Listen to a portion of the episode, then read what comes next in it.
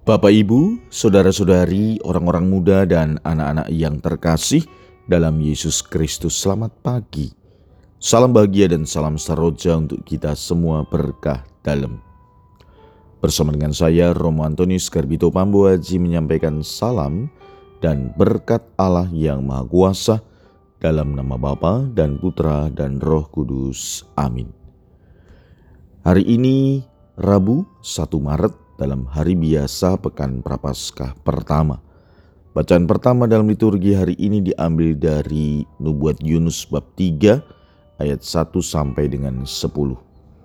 Bacaan Injil diambil dari Injil Lukas bab 11 ayat 29 sampai dengan 32. Sekali peristiwa Yesus berbicara kepada orang banyak yang mengerumuni dia. Angkatan ini adalah angkatan yang jahat mereka menuntut suatu tanda, tetapi mereka tidak akan diberi tanda selain tanda Nabi Yunus. Sebab sebagaimana Yunus menjadi tanda untuk orang-orang Niniwe, demikian pula lah anak manusia akan menjadi tanda bagi angkatan ini. Pada waktu penghakiman, ratu dari selatan itu akan bangkit bersama orang dari angkatan ini dan akan menghukum mereka.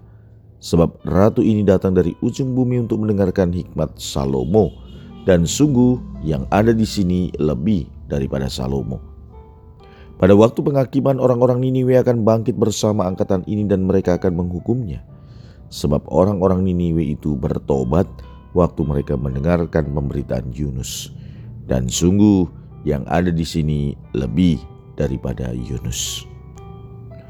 Demikianlah sabda Tuhan, terpujilah Kristus.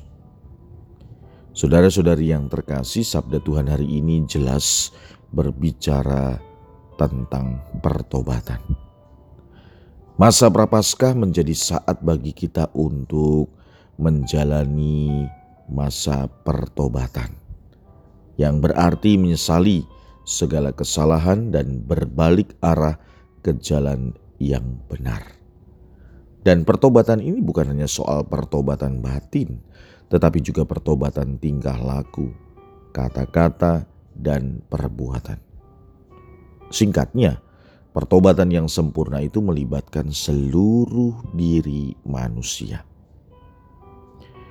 Setiap dari kita bisa menjadi manusia yang benar di mata Allah.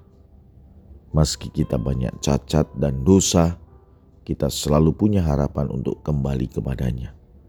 Maka sebesar apa pun dosa dan kesalahan kita, kasih dan pengampunan Allah jauh lebih besar. Marilah kita berdoa. Ya Tuhan, semoga sabdamu mampu mengubah hati kami yang keras dan kaku.